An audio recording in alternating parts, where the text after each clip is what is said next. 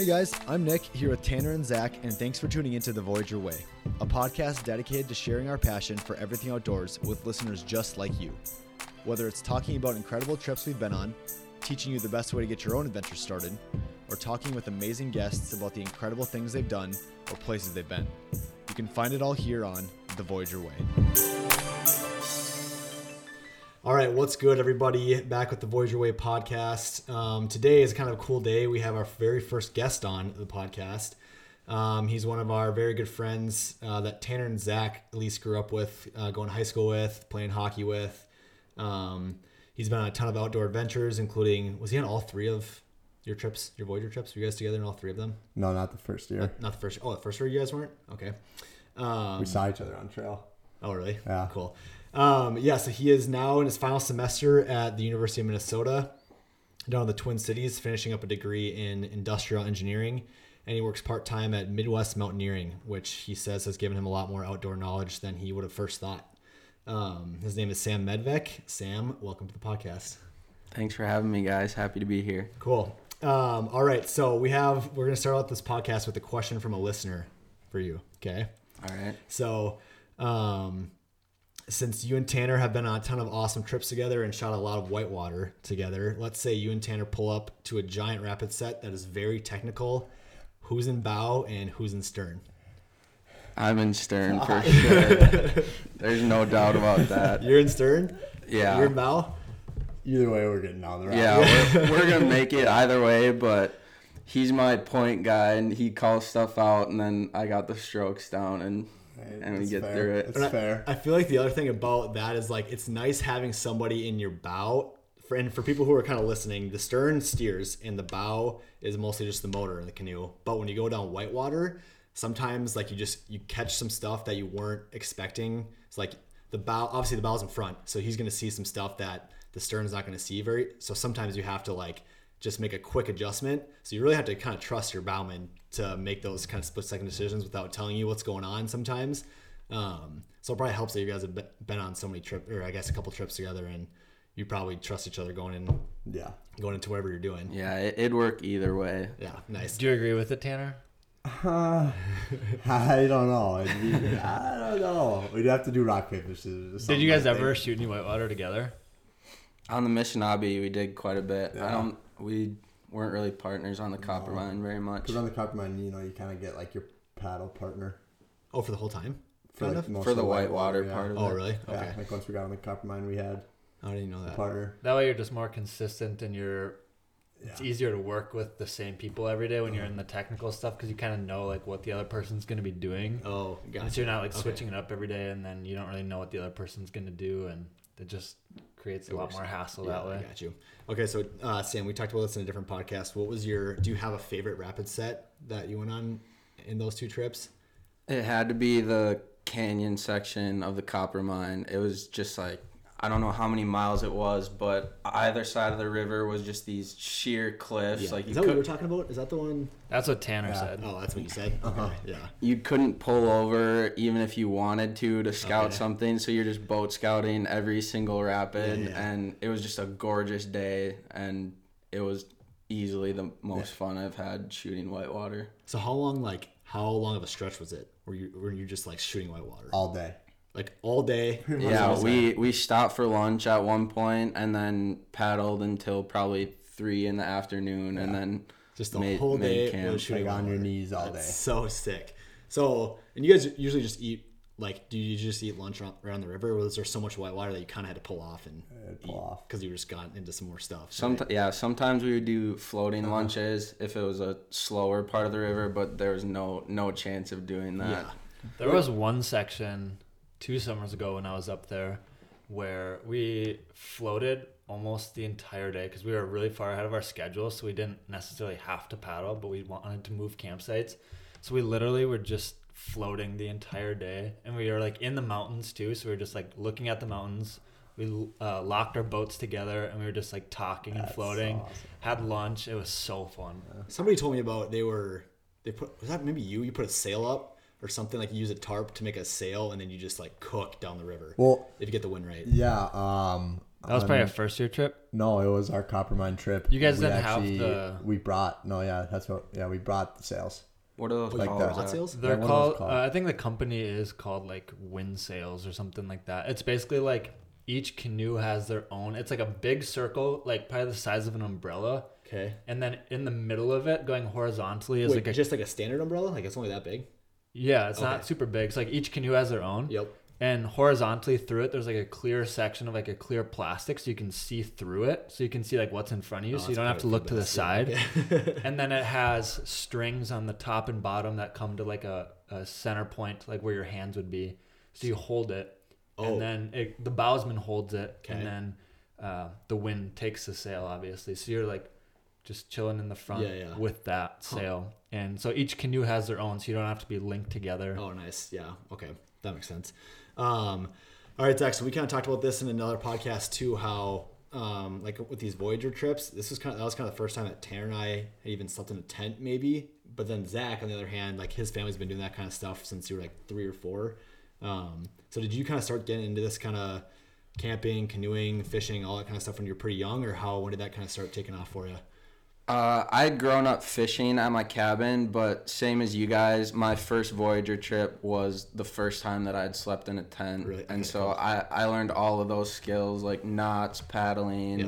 setting up camp, stuff like that. I learned all of that on my first year trip. Do you have Do you have older siblings that went on it? or I'm the oldest. I have a younger brother. Okay. So you didn't really know a crazy amount about the trip. Like I just remember for me it was like well, especially since we were well, we weren't that that new to St. Cloud. Like we didn't have I obviously I'm the oldest too, so like I didn't have anybody like directly I could talk to about like how the trip went and that kind of stuff. So it was it was more of like a a lot of my friends are doing it. So I might as well just like jump in and see what's going on. I actually, so I ran cross country starting in seventh grade, and Fred was the coach Oh, of okay, that yeah, as well. And so a bunch of the older cross country guys went on Voyagers, so I would see them go, and they'd come back and tell all their stories. So that's kind of how I became familiar with it, and I was like, oh, that's something I want to do someday. And how much like I know since I didn't run cross country in high school, I, I kind of heard or I just got like the feeling that kind of like the the atmosphere that Fred created at like the Voyager program is pretty similar to kind of like what like the cross country team. Like I don't know. Obviously, I wasn't on the cross country team, so I don't really know how like how similar they were, and just as far as like kind of the values that Fred was trying to instill in everybody, and like the camaraderie and that kind of stuff. But can you talk at all about how they were? Certainly, yeah. I would say the culture is very, very similar. In in Voyagers, you're taught to look out for everyone um, on your crew around you, and it's the same way in the cross country team. Like the older kids, even the seniors, are going to be looking out for the younger guys. It's seven through twelve, so you got a Oh, whole so seventh, eighth graders were there. yeah, too. They're they're all involved in that, and so everyone's looking out for each other. And then we do a bunch of fun team building things. Like we would have a weekend getaway every year. We where we go to Sibley State Park and stay in cabins, and we do a little bit of running, but mostly just mess around all Cool, yeah. weekend and have fun. And so it was a great way for me as like a seventh grader to feel important to something and feel welcome Yeah. and like have those older guys looking out for me. cool. And so definitely a lot of similarities you could draw between Voyagers and the cross country team. Nice. Um, yeah, I uh, yeah, I heard a lot of stories about like, that getaway trip. It- How far of a drive is it up there? It's about an hour, I want Okay. to say. Those It's not some- too far. Was something where like you get dropped off and just have to like run back to the Yeah, so the cabins or so we, we get there on Friday after school, and then Saturday morning we'd all hop on the Voyager bus, and Fred would just drive out into the country, just these cornfield roads, and there would be like three different stops. The first one, most of the seventh and eighth graders would get out, Yep. and there'd be a second stop, and then the third stop was like, I want to say like seven to nine miles away from the park, Oh, and that's he'd right, ju- he'd just wow, drop us off, yeah, and you'd have to, you'd have to remember kind of the turns we made because he wouldn't be, no one would be there to tell you where to turn. You so- probably stayed with like two or three other guys. yeah, you, you'd usually back. run in a group. Nice.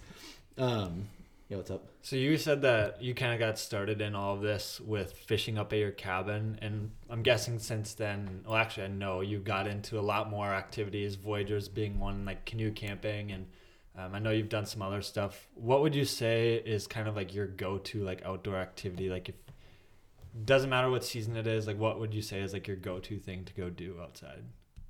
Um, I would say in Minnesota, it's probably fishing, just because there's such easy access to rivers and lakes, and my cabin's not too far. So that's probably my go-to in Minnesota.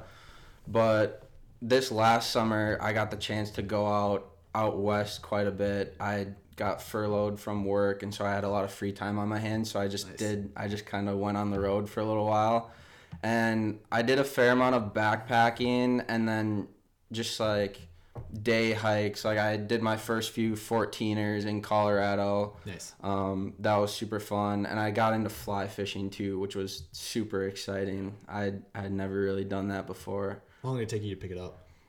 'Cause I've been Um, thinking about doing it too, but I I would say that it's it's an ongoing process. Like I learned a lot this summer, but I'm still I'm still an, a beginner. Like Yeah. it, it's an art form. Like there's so many different techniques you can learn, and it's a constant thing. So I I'm happy with the progress I made this summer, but there's still a lot of there's still a lot for me to learn. what's the range of fish you can catch on? Like, is there a limit, or is it literally just exact same as like a normal like fishing rod and reel for for fly Like, fishing? like what types of species you can target? Yeah, yeah. You Well, can do it. pretty much Really? anything it has to do with the the weight of the rod that you had so fly fishing it it's either it's between one and eight i believe with eight being like the heaviest rods and Oh, then okay. one being like very light you would catch like panfish with that Yeah.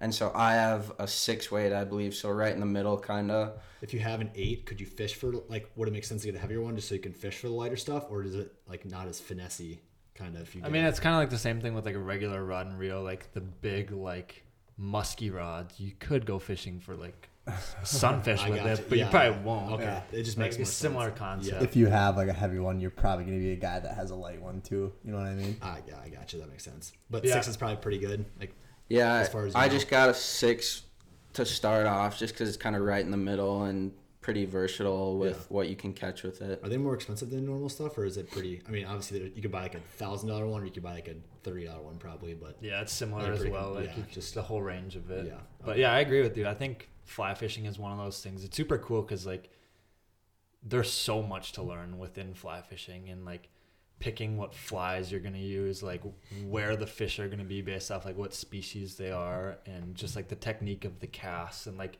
Oh, Sometimes there's brush right behind you, so you have to do like different types of casts because the line goes so far behind you or to the side or whatever.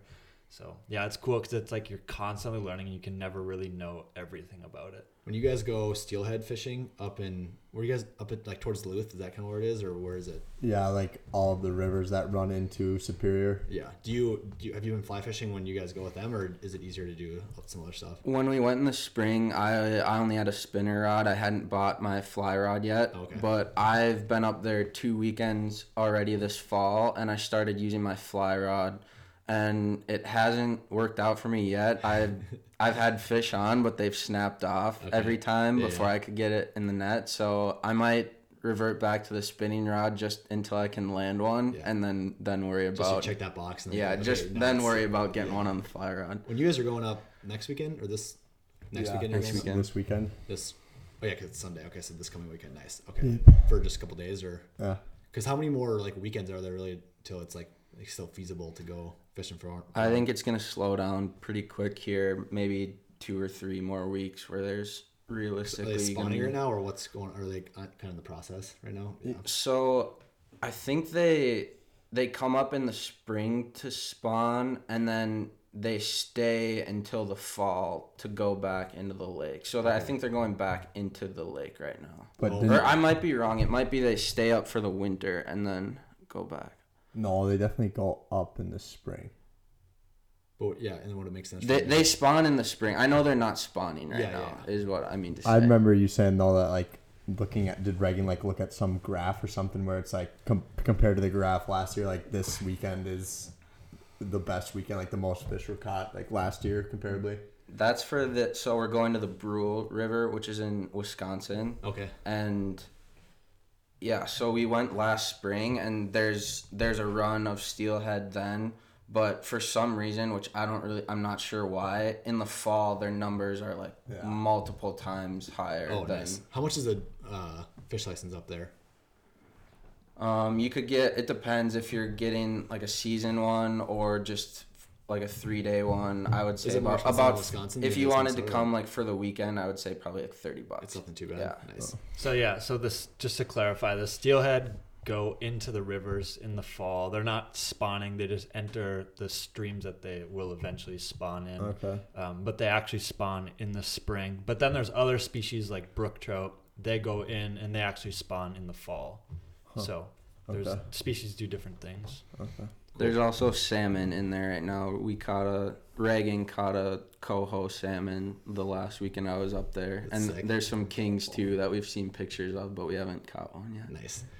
Um, yeah, I guess I haven't actually heard about you. You just kind of mentioned before you went out west, because you were driving with a buddy, right? Because he's moving out there for school or something. So is that like what kind of prompted that you to go out there? Yeah, I actually got out there two different times. The first time was just Where were a at? road trip with three of my three of my friends and we went out to Montana and Idaho, did some backpacking, some hiking, mix of car camping as well, and then that was just about a week. And then one of those buddies, Josh, moved out to Portland in early August for optometry school. Okay. And so he was taking his car, so I just drove with him out there, and we kind of took our time. We did like a three day backpacking stint, Nice. spent a night in Seattle, Yep. drove down the coast, and then moved him into his place. And then I just caught a flight back from Portland to Oh, Minneapolis. nice. So it was super slick. And we Um, got out to South Dakota too. Oh yeah, at the beginning, Tanner and I and a couple other buddies took like a long weekend and just camped in the Black Hills for oh, that's a few right. days. Yeah, I remember I called you. I think. I Yeah. remember I was asking about like, oh, I'm in the like, yeah, we're in the Badlands. I was right now, we were at. Wall yeah, I was like, what the heck are you doing there?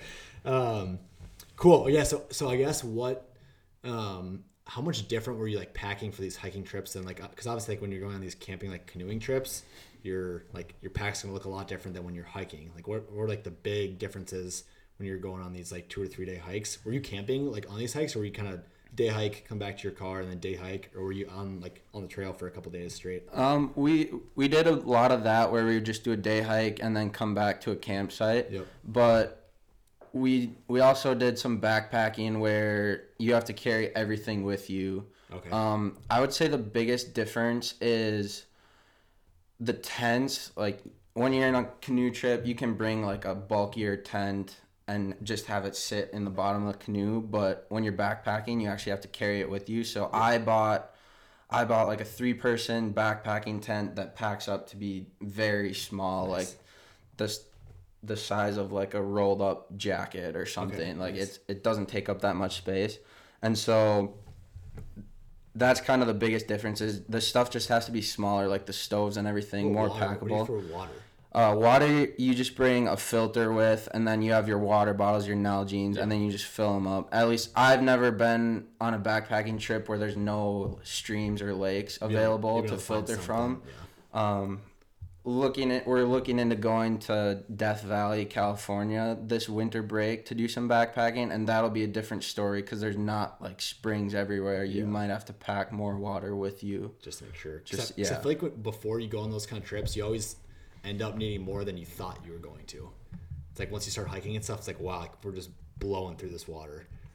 Yeah, for water that may be the case. I'm still learning a lot about what I need to bring on trips like that because a lot of times I I have space in my pack, so I'll I'll pack something like oh I might need this, and then I don't use it for the entire thing, and I'm like well I wish I wouldn't have brought that. It's just extra weight. So I'm still learning and trying to feel out like what my set what my ideal setup is for for those overnight backpacking trips. So, what what would you say is your like ideal bucket list like trip slash activity? Like, what activity would it be, and where would you go do that? Money is not an object, and time isn't. I think my ideal trip, my dream trip would be a paddling trip. Okay. After after doing some of each, I think I I just enjoy paddling more cuz you don't get blisters on your feet. You're not like chafing or anything. You're just like upper body workout all day long and you're on the river all day long too, which is pretty awesome. So I think I'd do a paddling trip and I would want it to be like a trans like continental one, like a super long trip, maybe even maybe even like down the Mississippi into into like the Gulf of Mexico or something like a few different climates, something like that where you really get to cover a bunch of ground and see a lot of different places. Yeah, I feel like that'd be super cool. I, I feel like I had a similar experience to you, at least as far as like backpacking when I was down in Patagonia. I don't know what it is about like, I think it's just part of being from Minnesota, like always being within like a very short distance from water. Like, Yeah. I just love being on the water or around it. So like when I was down in Patagonia, there's a lot of like rivers and creeks and stuff, but it was like hiking. Just felt like I was portaging all the time, and uh-huh. like I was never on the water like all the time, which I liked doing when I was canoeing. But hiking just felt like I was portaging, and it was just like kind of never ending.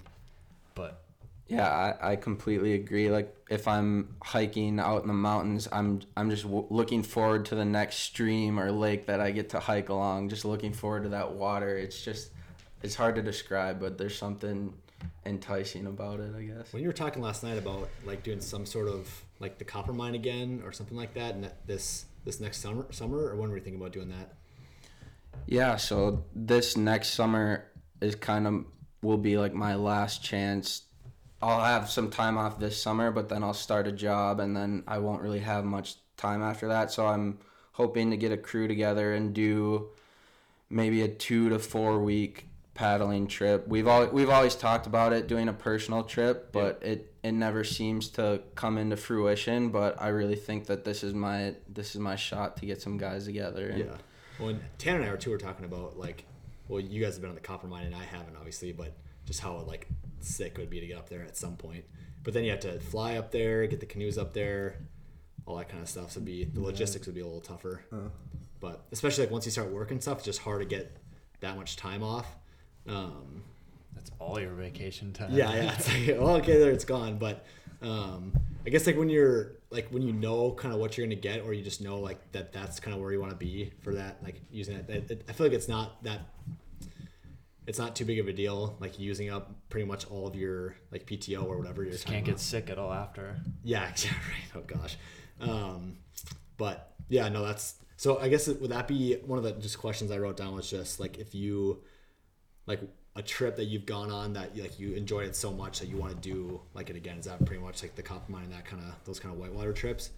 Yeah, that would be the Coppermine. I, I do think that I'll be back there at some point, and it only gets tougher as life gets busier. But that's one of those things where you can all you always have reasons not to do it. But if you have a slot where you have a few weeks off or something, that's where you just gotta take it. You, you even if it's maybe more of an expensive trip. I've always found that like I've never regretted spending money on a trip Yeah. and then coming back and figuring it out. Maybe working a few more hours before and afterwards Yeah. to make it work. But That's actually one of the questions I asked Tanner and Zach on one of the podcasts is like why like why does it mean like why do you like why does it mean so much to you to invest like your time and money into this kind of stuff? Like what like what's where do you get like your like rate of return? Like why is it like greatest with doing this kind of stuff than obviously spending it in other places that you could?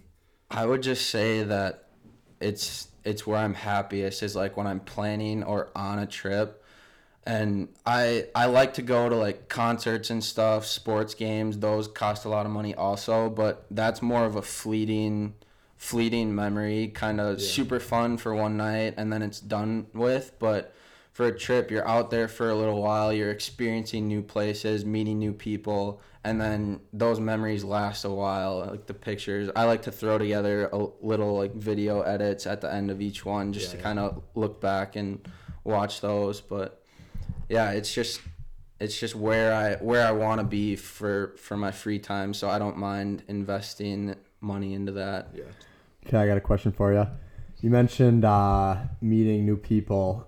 Uh, like we've said, I've been on a couple trips with you where we've met some people. Who do you think sticks out to you the most? Like somebody you've met on trail or like on a like just going camping or on a hike or something where you like really related to them. Um, my my favorite story of people we met is from our Missinaibi trip when we were we were paddling and we we came up on this group of older guys and they're probably in their 50s, I think. Yeah. And we got talk Tanner and I got talking with them and it turns out they're they they live in the northeast part of the United States, but all of them had played college hockey. Okay. One of them had played in the NHL. And Sick. so Tanner, like we were playing high school hockey at the time, we just latched onto that. We're like, wow, that's pretty awesome. And so we, we talked with them for a little while on the trail, and then we went on our way, and they went on theirs. And then at the end of that trip, we took a train ride back to where our van was. Yep. And in the train station, they came up on us. They had The same- finished their trip too, No the same group. And Really? so we talked with them again, and then they went out bought us a pizza from a pizza place and we ate it on the train with them and they taught us how to play euchre and stuff so the whole train ride we were just hanging out with them and That's sick. they were telling us stories from their from their hockey days But you were saying that in the state hockey tournament that year, you shouted out to them. Yeah, because like you said, they texted us like right before, so I'm like, okay, yeah, I'm gonna shout them out. Like they're Yeah. watching. I think we had talked about it earlier, like on the trip or something. So like we were saying, there was a a Rick, a Dan, and a Pete, yeah and there were two two dans two Dans. So I said Dan, Yeah. obviously, Yeah. so you co- covered both of them. Okay. and then I said like Rick or something or Pete. I Nice. forgot one, When but you like skated up. yeah, I skated No out way. with it. Okay. Yeah, you can hear it. Cool. And That's that's like the cool thing because we we had a similar honestly um, experience on my my guiding year. We were going down. I think it was the Berens, blood Bloodvein. I don't know one of those two. Um, but these these this group of older guys, was like three or four of them. They just had each of them had a single kayak, and so all their gear was just shoved up like in the front of it, and they were just like shooting the whitewater like the whole trip. And so like we we got them. Actually, we we met them at uh, Fourth of July Falls. We were taking like a layover day, um, and then they like passed our campsite like kind of around us. Or no, they were. Is Fourth of July Falls the one you can like jump into? Right? Yes. Yeah. Have you, Yeah. have you been there, Yeah. Zach? Yeah. It's Yeah, I've been there a few times. yeah, it's super cool, and it's funny because, um, so it's like this little rapid set that you can jump into the, the top of it, like the at the beginning of it, um, with a life jacket on, and then you can just kind of go like just shoot through it, like not in a It's canoe, like just a mini like water slide Yeah, yeah, almost yeah. sort of thing. but the way that you know if it's safe to do it or not is you call Fred and you you ask him what where the water or you tell him where the water level's at and then he tells you if it's like good or not. So I just remember we we got to the the Fourth of July Falls and I was, this is when I was guiding, and we got there. I'm like, no way we're going in here. Like, there's no way. And Joe's like, okay, well let- let's just like call Fred and see what's going on. We call him and he's like, yeah, we're like where you see that big rock in the middle. I'm like, yeah. He's like, where, like, where's the water on it? He's like, about halfway. I'm like, it's about halfway. He's like, yep, you're good.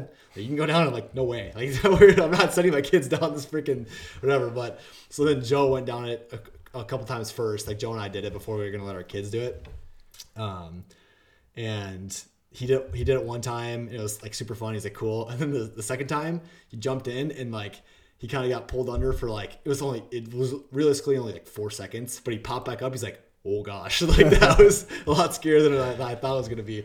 Um, I think it's funny though. I remember we were talking one time how like, what did Fred do? Like he got he got to that rapids right, and like he saw it, he just like decided. Oh, exactly. Go for it. He- like, probably what, what's the worst that could happen? Yeah. especially if you have a life jacket on, like it, you're gonna pop back up eventually. And it's it's only like like 50 yards maybe long, if that long. Yeah, not definitely not that. Yeah, long. so like you have your life jacket on, it's not really that like in the all the water right after it is like just super calm. It's like a little bit of it's like it's like a little bay, so it's like you're just gonna pop right out, then you're gonna be fine. But there's a couple times where you, you go down, it sucks you in just right. Like oh, that was a little bit more intense than I was I planning think on. the after part of it is like scarier than actually being in it because I remember there's that big bay to the right. Yeah, yeah. And so when you go down, if you don't get to the like river left edge, Yep. then you're gonna go back and circle in that bay. Oh, it yeah, yeah, takes yeah. a while. It's like To 15, swim all the way 20 back. minutes. Yeah, it like yeah. circles you around this super That big happened to bay. somebody but it's like a big lazy river. Yeah, it's like a big lazy river. But then also, if you don't get to the left or to the right, I remember Corey was in our crew. He he like went straight. He like couldn't get over to the left. Yeah. And then he just like started going down the river. Yeah, there actually is another little there's rapid another, set, yeah, there's another little like, rapid just set. You're like, swim, go Yeah. swim. And Oh, like, made gosh. There was a river. So in 2018, we did, I did a river where I did as I did so much research on this because I was trying to. We, our crew was trying to figure out a route to do, and there was no information at all about this river. Like I was looking in books, I was looking online. The only information I could find about this river was they uh, the province of Manitoba had to do like a study on like this like 10 yard section of it because they were gonna there was a proposal to build like a bridge or like a road over it. So they had done like an assessment of like this 10 yards of the river. And so they had a picture looking upstream and downstream and that was like the only thing from it. And so our crew incorporated that into our route as ending on that river. And so we have no idea if we're the first ones to have paddled that river or if like i'm assuming the indigenous people of the area did it, but um, there's like no record of it anywhere that we could find at least. Um, so super cool. We were the only ones on the river that we saw. We saw um, leading up to the river. We found like dozens of pictograph sites, which were super cool. Sick. So they, I, I, I, they're super faded, so they've been there for a long, long Yeah. time. Um, but on this river, we found a super cool campsite. Well, we made it our campsite. It was on this like falls, but the falls was like a really smooth rock, and it kind of did like a S turn down. It wasn't super steep, um, but it was like a very natural water slide. Like it was a super No smooth rock, Yeah. and the water was probably like going down. It was only like three and a half feet wide, so it wasn't like a crazy big drop, but it was like a very gradual waterfall that did like a S turn. So you could go up to the top of it, sit down, and you would slide down this like And it was S. it was smooth enough. It didn't hurt at all. No, and then at the very bottom of it was like a super deep pool. So you got Wow, dropped into like this deep pool. No way. And then on like the sides, there's like these big hills and cliffs and stuff. It was like one of the most beautiful places ever. It was so cool. Awesome. What's awesome. what's the biggest difference between like your guys's because you guys did two far north trips, like from the the one that was a little bit farther like south, next like by Lake Superior, and then the one you guys did like way up in the Arctic. What's like the biggest difference between those two? I would say Um, just kind of the the landscape and the wildlife. Like the the Coppermine is it starts out about the same, but then once you get into the Arctic Circle, it's like tundra. A lot of it is, Okay.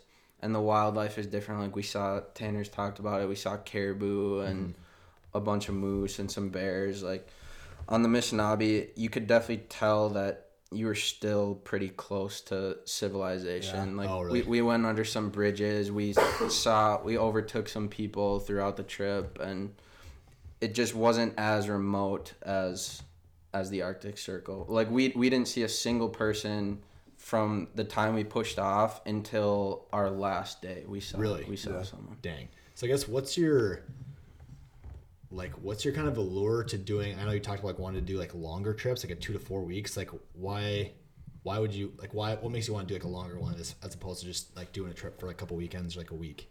Or if like a week long a weekend long trip, like a week long, like you want to do like almost a month.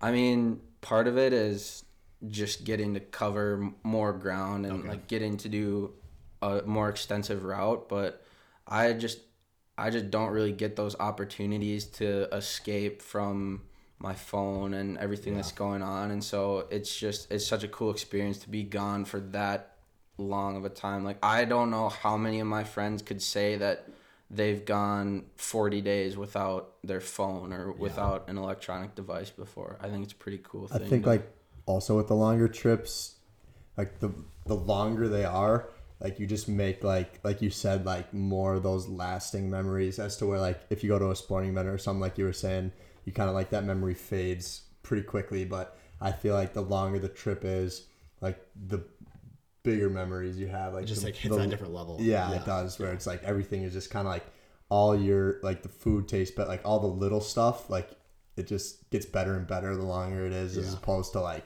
if you're gone for like a weekend, you come back and you're like right back into it. Like you got your phone and you can Yeah. eat like conveniently and all that, but like the longer trips makes everything more satisfying, probably. And you're with like however many people that may be, and you get to know them so well Yeah. on such like a different level because you're not distracted by electronics or other things going on. You're all doing the same thing, going the same place, doing all that kind of stuff. So you have very similar experiences, and you get to know them on such a deeper level. And so, I mean, I I know all of us we've built those really strong connections with a lot of Mhm. our friends from these trips. And so, yeah, I think that's the coolest part about them for me. Yeah, and um, I know Tanner. So talking about like I don't know which podcast it was, but you were saying how like sometimes like the super like the worst days that you were just like grinding and it was raining and cold or just whatever like turn out to be like when you're looking back it's like kid I was like that sucked but like since we were I was like with my boys and we were just hanging out like it was like it was honestly like awesome. Like, What's what's maybe a couple good stories you guys have for the worst like worst day or condition or We definitely have a couple of those. did I ta- did I already talk about the candy bar one? I don't yeah where you couldn't yeah, open it 'cause yeah, it we so come up with a candy Yeah. bar. Yeah, I was gonna say that was a fun one. Like, That was our first day on the Coppermine, I think. uh huh, uh huh. it was just raining and freezing or what. Yeah, it was just so cold. on uh, in 2018 when we were on that uh, uh, river that we weren't sure if anybody's ever done that was the worst storm i've ever been in in my entire life. So part of what the Voyageur program does is towards the end of the trip we do kind of two days where one day it's called the solo day. So you spend an entire day by yourself you have your own campsite you do everything completely on your own. And then the next day you end up meeting with two other people from your group and it becomes a trio day. And then the day after you kind of all meet back together and we were on our trio day. So it was me and two other guys from our crew and we had just gotten into our campsite and it looked like it was going to rain. The sky was starting to turn pretty green and it looked like it was going to rain pretty bad. So we finished eating doing whatever and we got into our tent and it was super dark. And it was like somebody just flipped a switch and it was like all of a sudden there was just, just dumping on you. dumping and the gusts were so to put in perspective how bad the gusts were we were laying down in the tent all three of us and we had all of our stuff like we were journaling and reading and doing that kind of stuff. And so since we're in the canadian shield it's all rock on the ground so you can't put stakes into the ground. So we put um, we put uh, rope onto like the edges of the tents as well as the, the rain flies and then we put a stick through the rope and then you set a rock on it to kind of act as stakes to hold down the tent. And some of the rocks we were using were like a foot and a half like wide. They're so they were just yeah they were like mini Heavy, boulders. yeah. and we had those all the way around our tent and we were laying there and all of a sudden the wind like is gradually picking up. It's downpouring like crazy. And then this huge gust comes and literally like rolled me onto my side on top of the other people. All the um, sticks and string from underneath those rocks came flying out and our tent like almost like flipped upside down while we were in it. No way. and it like flipped us on our side and so we like all were like just super like What do we do? confused. Yeah. so we quick like um, held down the tent as best we could. I quick ran outside and tried to re um, rock everything down. And we're trying to hold down this rain fly because the rain was like getting in because Yeah. it popped off. And it was just terrible. And lightning like was consistent. So it almost looked like it was daytime because the lightning was so constant. And it was like super green outside and we ended up talking to some people later on after we got back and they were on their solo days that night where they had like a tarp Oh my for their gosh. shelter I cannot imagine. um, yeah, I know some people that ended up going like under their uh, canoe because they didn't have like they couldn't set up their tent because it was like in the middle of this like No way. storm and stuff. It was so freaky and definitely the biggest storm. I've Also, those been in. those like thunder lightning storms in a tent are so much like they're cooler, but they're definitely like way different than Yeah, I've they're seen, like way more real. yeah. there was a like, holy group that same year that they were um, sitting or they were at their campsite and like right across probably 60 yards from their campsite there was uh, like a big rock outcrop island and they watched the lightning like strike the rock and the rock just like exploded Oh with like little gosh. fragments of it like how scary would that be what is it way worse? Like up on like your guys' like when you're in the Arctic, is it way colder up there too? So it's like the rain just doesn't make it like just that worse, or it's not too bad? What are the what are the temps like when you're up that?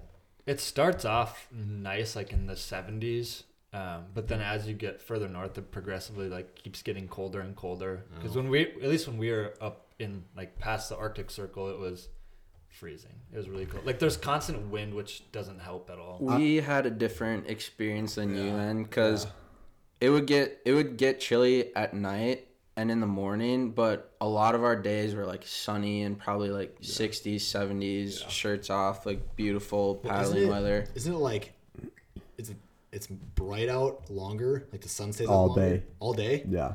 It kind of instead of instead of like going down, it'll like dip below the horizon and it'll get dim, but after a few hours, it'll start to come back No up again. way. I remember waking up the first night at like 2 a.m. or something like that, and I just like you can just tell like by like seeing the outside of the tent, it was just like bright out. Like it looked just like kind of like day, and I was just like, what the heck? Like, just- should we be I going? think that would mess with like, my mind oh, it so messed with me so hard, and then Yeah. I like We were talking. asked Austin or something. He's like, no, it's 2 a.m. Like, oh, nice. Oh my gosh. We were talking on one of our trips. It'd be so interesting to do like some type of psychology experiment where you get dropped off and you don't know like what time of the day it is, and you have to have that person stay up there for like. They don't know how many days they're staying up there, but it wouldn't be like over a week or something. And then they have to kind of try to figure out to see if they know how many days they've been there. Oh It'd be gosh. interesting because it's so bright like all the time. Like at two in the morning, it's pretty dang bright. Going back to the temperature thing though, I do remember one one it was like early in the trip, it was like day 5 or 6 or something where we started paddling and we got onto a different lake and the temperature of that lake was just freezing. Like Yeah. compared to the water before, like it was just this one lake and it wasn't even a portage. We just paddled from like one lake and then there was like a little gap and it kind of like opened up to another bigger lake Yeah. and I like put my hand in the water. and It was like, oh wow, that is like It's it was cold. freezing. Yeah. Like, do you remember that? Yeah, and Tanner and I, for both of our trips that we've gone together, we've made a point to bathe every single night of the night. trip. Is And that so normal? that was a ru- s- some people skip Yeah. a night here and there. Yeah. Yeah, We just like even if it's really bad, we we do it, and so that was probably one of the worst ones Who's the ever. first one? Who's the first one that jumps in every time? I think we It go do- kind of same, Yeah, same time. It's half. It's usually kind of want to get over with. You know? Yeah, we- like, yeah. and sometimes like someone's cooking or shutting up a tent Yeah. while someone else is bathing. So the the last night of our like first far north trip, the Missinaibi, no one else was bathing. Yeah. it was like there was a storm, and we even had to like stop paddling because like lightning or something. Yeah. I think we kind of just like found a campsite quick, and we could like we were in like the port of the city almost. Like we could see the city and like their ferries and boats and stuff. Um, so we get to camp and like it was like rushed. We're all like, I don't know if we were wet or something. We had our rain gear on. It just wasn't like a comfy. Like you weren't comfy or whatever. No one wanted to bathe, and we're like, oh, whatever. We gotta do it. Like Last the last night. Oh, you- night. oh, no way. We've done it every night. We're like, we're not- not yeah, we do already told ourselves we were gonna do it. So we did it, and it ended up being like, like the water we would sit in, and it felt like a hot tub. Really? Like we were in there for a the while. air the air was so The air was cold so and windy cold. that the water felt Yeah, it nice. felt it felt so See that, good. dude, every time I go on a camping trip, like, especially because I just went with my my buddy that um, from college who had never really been, and like, so it was right before we were about to go to bed. I'm like, dude, trust me, like, you're gonna want to jump in, like, bathe or just do whatever before like we get in the sleeping bags in the tent. And, like, obviously it's cold and stuff, and he was a little hesitant, but he he did it every time, and it's like it's almost always worth it. Is that? oh yeah. Is there, was there sometimes though when you're up there and it's so cold that like it wasn't worth it that you couldn't get like warmed up when you're in a sleeping bag or was it usually You never you never get to your sleeping bag and think, "Oh, I wish I didn't Yeah. do that." Because Yeah. once you get to that point, life is good. Like Yeah, you yeah, don't no bugs. You're you're warm now. are there bugs up there?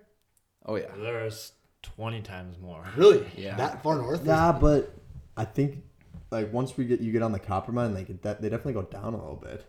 I, we had a different What kind of experience. what kind of Really? bugs is it? There's like a lot of mosquitoes, Okay.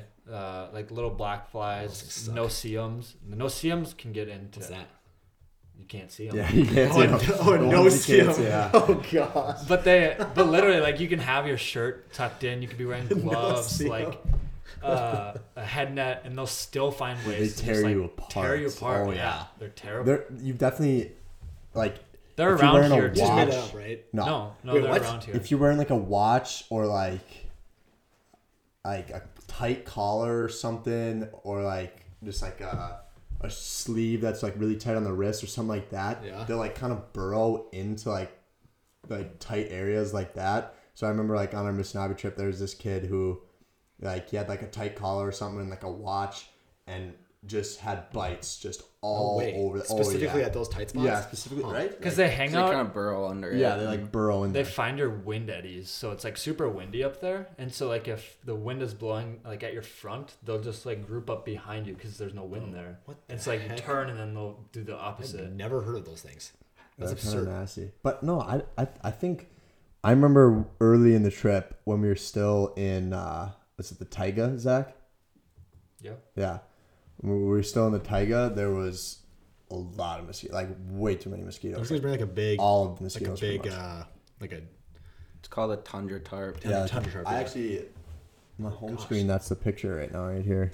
a Oh no, tarp? it, it changed. Yeah, on that far north trip, it would have been a hundred times more miserable if we didn't have that tundra What are you tarp. doing there? We would set it up in the morning and at night, and then we would basically like cook our meals Oh. on the stove and then eat in there. Nice. Because if you were if you didn't have that, the bugs would be. It's kind. you don't have it on a first year trip, and the bugs like get in your oatmeal. Yeah. And you're just like trying to keep your bug net on while you're eating your food, and you're just kind of getting ripped. So Yeah. that was nice. You could just like sit down and relax before before the day starts Yeah. or after the day's done, and just enjoy your meal. You gotta remind me. I have uh, I have pictures of like the tundra tarp, like us chilling in there eating, and I was thinking we have like a video of Can us- the whole crew fit in the Yeah. tundra tarp? You can? Yep. Okay. we have a video also like from a storm. I remember because just from Zach when he was telling that story, we had a similar experience where we were just like eating supper on the tundra, and we see like rain clouds like kind of in the distance, and I think it was Reagan, uh, one of our buddies, and then Austin the guide. They're like talking, like making a bet, like I'll bet you my candy bar, like it starts raining, like whatever, blah blah blah, and I think That's a serious Reagan, Reagan was set at like 15, 20 minutes. No, I think Austin said like Oh. five minutes, and Reagan was like under that. And 30 seconds later, Yeah. it started Sorry. pouring exact time. so Yeah. hard. and like wind and everything like just totally changes. Yeah, and you know, a funny video. It's like Sam Nelson. He's eating his, finishing up his supper, and he just like sprints over, and he, it's just insane. It's The it rain is. was horizontal Yeah. with the wind. Like Oh. it was insanely windy, and we were just getting. I think there was a little bit of hail in there too, Yeah. like just pelting us. We were eating lunch one day on the river. We were doing a floating lunch. So all of our boats were hooked together while we were eating and just floating down the river. And the same kind of thing happened. Like we looked behind us where the weather was coming from, and you could just see like the wall of rain coming towards you. And like we really couldn't do anything about it. Like it was gonna rain no matter where we went. So we um, just kept eating, and we had like the kind of the last little bits. Oh, you just stayed on the water? You said screw it. We'll just. Yeah, it was just raining. Yeah. it- you could see like after it, it was gonna stop and it was Oh, gonna okay, clear up yep, again. Yep. And so we had like the last little bits of like our trail mix or whatever, like still in our bowls as soon as the rain started. And so people were like scrambling to put on their rain jackets and all that. And by the time it was done, we have a video of this too. We were like, we're like moving our bowl around, and there was like an inch and a half of water like in the bowl, and our food was like floating in the Oh, water. it was so that's gross. sad. Um, okay, what's the worst? What's the worst bug? Mosquito, black fly, or uh, horsefly? I would say no see 'em for me. Or no? I, I've never honestly experienced it. Well, maybe I have, but I just Yeah, you probably have. I'd say I black flies, I'd in say- my opinion. They're I'd- just because the horseflies hurt the worst. I feel like if they bite you, it's like, No, dude, that I'm was going mosquito all day, every day. Why? There's so, if if there are no mosquitoes on those trips, like it would be ins- Like that's the one thing that I can always say is like, what's the worst part of the trip? Blah blah blah. Like, because we talk about like how like s- like a lot of the bad parts of the trip like actually create like the best memories Yeah, and like it's- it, like the being cold like the raining one day or whatever like it sucks during that but like it really like it turns out like wow we made some great memories from that Yep, yep. Not the mosquitoes No. i could go without the mosquitoes they Um, just suck in general All right, Sam, what's your favorite like wildlife to see on those trips, or I guess just any trip? Like, what's the coolest like wildlife that you've seen? Um, I'd say in general, bears. Like bears are my favorite animal Yeah. in general. So to see one in the wild is just fires me up. But um, I think seeing a muskox or several muskox on our Coppermine trip was really cool because that's not. They're like way up there. They only live Yeah. way up there. So that was like a very rare experience Cool. that not a lot of people get to see. Yeah. and they're super majestic. So And I feel like is that a joke? Because you're talking about how did you say that? Tanner was talking about how they're just like they're just so clumsy yeah. They're, no, they're like they're huge though. when they they're like just, standing in the wind, I guess they could like pretty majestic, but when they're running from us, they're like hilarious. See, we had a different experience. We saw one just cruise, like a horse fast. wow. We Like, it scaled up. They don't run into each other, do they? Like like those goats or whatever, or those rams? No, not that we. Because don't they have that big bony plate? On they the front? might they Yeah, might. yeah, they do. I I've read about this. We never witnessed it, but apparently with humans they'll like bluff charge you. Like they'll run at you and then stop. Like they're not gonna actually hit you or Yeah. anything, but it's like they're Still, like, their that's a bluff, lot like of- trying to Yeah, scare you off. If you if you knew that, it'd still be scary. To just Yeah. I don't. stand I don't think I could think stand there even It's if I oh, knew oh, it yeah, was a well, yeah. bluff. When we were doing one of our floating lunches, we saw like a whole herd of them like up on this like hill right off to the right side of the river. So we got out and it was like kind of worked out nice. There was like a hill that they were on, and then right next to it, it kind of dipped down to a little valley, and then there was another hill on the other side. So we went up the other one to kind of put like the valley between us, and then we also walked with the shotgun that we had just in case. Yeah. Um, and so we went over there to just get a little bit closer to them. And they kind of did that. It was super far away, but they were on the other side of this hill. And some of the herd kind of started to walk away. And then it must have been some of like the dominant males or something from the herd started like running down towards the valley, like towards us. And then they would stop after like 50 yards and kind of look at us. And then they did that a couple times. But um, another thing that they do that I think is super cool, we saw this too, is they they like make a circle around the young if there's like a predator. So they like will all face outward, and then the little ones are like right in Really? the middle. You guys saw that? Yeah, it was super cool. It was like that same Were herd. you the that. predator? Yeah. Well, Yeah, we were the Oh, predator. really? wow. Not bad. Um, yeah. So so talk, we are talking about like obviously these trips we've gone in the past. Have, did you? Because you've been at the U for all four years, right? Four or years, four and a half or whatever. Um, have you kind of met some people down there that are kind of into this, like a lot of the outdoorsy stuff, and like kind of done some cool trips with some people down there, or gotten into some hobbies, or what's that been like? Yeah, I met I've met a lot of people in my time at college and all kinds of different interests, but a good example is one of my buddies just moved out to Boulder, mm-hmm. Colorado, and so this summer I went and met up with him for like a week or so. Nice. And he was I hiked some 14ers with him, but that's one of the cool things about like people moving away is like then you get to go visit It's an them. excuse to the- go, Yeah, yeah. exactly. A place to stay and Well, so what? What's so? What would be like? Do you have any advice for somebody who like maybe is like either they live like they're going to college and they're trying to like they're looking to get like meet some people out of that into that kind of stuff? Like, what what did you do like your freshman or sophomore year to kind of get like to meet people that have similar interests like that? Um, my my freshman year, I joined the outdoors club. They just have like, Was literally just okay, yeah, cool. there's an. I think I would like to say that most university have have something like that. yeah Um, I just went and like met people. They had they would have like little day trips and even some weekend stuff. cool. Um, but I would say the biggest thing for me for like learning and meeting new people was getting my job at Midwest Mountaineering my sophomore year because everyone there is passionate about the outdoors Sick. and everyone has their own little niche that they're like an expert at Yeah, and they're more than willing to teach you about different things. That's kind of how I learned about like backpacking and stuff. And you get a pretty good discount on some of that stuff. Obviously, working there, like probably if you ever needed some gear. Yeah, I that I've been very fortunate with that. Like I get some pro deals on stuff, so I've been able to afford some gear that'll last the rest of my life Nice. that I probably wouldn't have been able to afford otherwise. So I'm very fortunate in that sense. That tent you got is so sick. The Twilight tent or whatever it's called. Yeah, I that's the backpacking tent that I got this summer, and it has a string of like Christmas lights that go along the top. That's What? battery powered. No way. Yeah. So you kind of did the whole process as far as like starting off fishing at your cabin to going on trips in the Arctic or climbing 14ers in Colorado and different places like that. What are maybe some uh, advice or recommendations that you have for people like just getting into the outdoors as far as like how they can progress? Um, maybe some like good beginner tips and tricks that you might have for them. I would say just start with a car camping trip. That's exactly how I started. The summer after my freshman year, me and a buddy took a road trip. We just went all the way around Lake Superior, just driving. Cool. It took about four nights, five days, and it was such a great learning experience. Like, the beauty of car camping is you can bring anything that you would want to. Like, I could bring an air mattress and a big pillow for the tent if I wanted to. Or, like, you have that safety net of being able to drive and go get things that you forgot. Like, if you don't have enough Yeah, water or yeah. something. Like, your, your mistakes are going to be learning experiences. You're not going to be in any danger or anything if Yep. you mess up.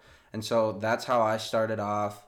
Um, you could just pick like a three or four night trip, and it's just like a great learning experience. You figure out like how campsites work. Yep. Um, and you can do little day trips from there. But And I think you can keep like adding on to it too as you go. Like, like you come back from a weekend, it's like, oh, like well, we're definitely gonna change this kind of stuff. But now, like, since we feel comfortable enough doing comfortable enough doing this kind of stuff, let's add like fly fishing or like just go add like another kind of spot or whatever. Yeah, and that's kind of what I did. Like I would go, I would go on a mostly car camping trip out to Montana, but then take like a two night backpacking detour and like learn a little bit there, and then you're back at the safety of your car. And so it's a really good way to just kind of ease into it and learn learn all throughout the Yeah. way. Is there something that you're looking to get into like pretty quick? I know you're talking about like fly fishing, you're just kind of getting a handle on, but is there anything that you really want to get into like in the future? Um, I think mountaineering would be really cool, and like, I've talked just with like that's just like hiking, like Yeah, it's actual- like hiking and camping, but like at very high elevation. So you're in, in snow the whole time. You have to do some technical climbing, Dang. and you need a lot more equipment. Um, I've been talking with Alex Hansen, who guided Voyageurs, and now he, he lives out in Colorado, and he he's Okay. gotten super. He also worked at Midwest Mountaineering, but he's gotten super into mountaineering. So I think this winter I'm gonna go out and meet up with him, and he's gonna teach me the basics and Yeah. maybe do like a shorter mountaineering trip. But that that's the kind of stuff where you get to summit like serious peaks, okay, like cool. high. I feel like that's the coolest thing too about like just being in like groups of people that like to do this kind of stuff is everybody's always got some little like cool little hobby or something they're trying to get into. So like it's really easy to find somebody like that. It's like, hey, like I'm like I want like I'm interested in doing this. Um, I know we're like we're just on a fishing trip right now, but if you like, oh, you also like to hike, it's like cool. Can I come like come along and do that with you whenever you do it next? And I, I feel like more times than not, people are always like, yeah, you can for sure come out because they I mean they enjoy doing so much, like they enjoy doing it so much that having another like two or three people come with is like almost better. Um, yeah, that's super cool. Um, so yeah, so what? I guess what's your plan moving forward here after you graduate? Because you graduate this winter, right? Yeah, I graduate in December, and I'm I'm actually in Air Force ROTC right now. So the way that works is I had a scholarship that paid for my tuition, and then that was for four and a half years, and so I owe back four and a half years of service in the Air Force, and so I've been applying to a bunch of different positions with that, and I. COVID's kind of had everything be bumped back, and so I'm just waiting right now to hear like when and where I'll be going and what I'll be doing. But I'm anticipating to have some time off, so hopefully gonna do some trips in the next six months or so. Cool. So, if uh, listeners are interested, where can they kind of f- keep up to date with kind of some of the stuff that you're doing? Any adventures? Is there anywhere that they can kind of see pictures or videos that you've done from some of your trips, past trips, and kind of going into the future? I would say just my Instagram page is where I post most of my pictures from Mhm. stuff that I do. If they have any questions, they can DM me. Certainly, I'd be more than happy to answer any questions. But that's kind of my main main way of posting stuff. What's your username? Medvec nine. So Cool. Yeah. look me up. I Get to guess. know it. We have so many people listening, so you're just gonna get flooded. Yeah. Cool. Uh, yeah. So we just want to thank you for taking time out of your weekend to come and hang out with us and do this. Um, definitely good experience the first guest on the podcast. Looking forward to a ton of more people coming on here and talking about stuff that they're passionate about. Um, we want to thank the listeners for all your continued support. And again, yeah, feel free to reach out to us at all if there's any podcast topic um, that you would like us to talk about, or if you just have any questions about stuff that we already have talked about. Um, we're more than happy to make time to kind of help you out and talk some more about this kind of stuff because we're obviously pretty passionate about it. Um, yeah, have a great rest of your guys' day and God bless.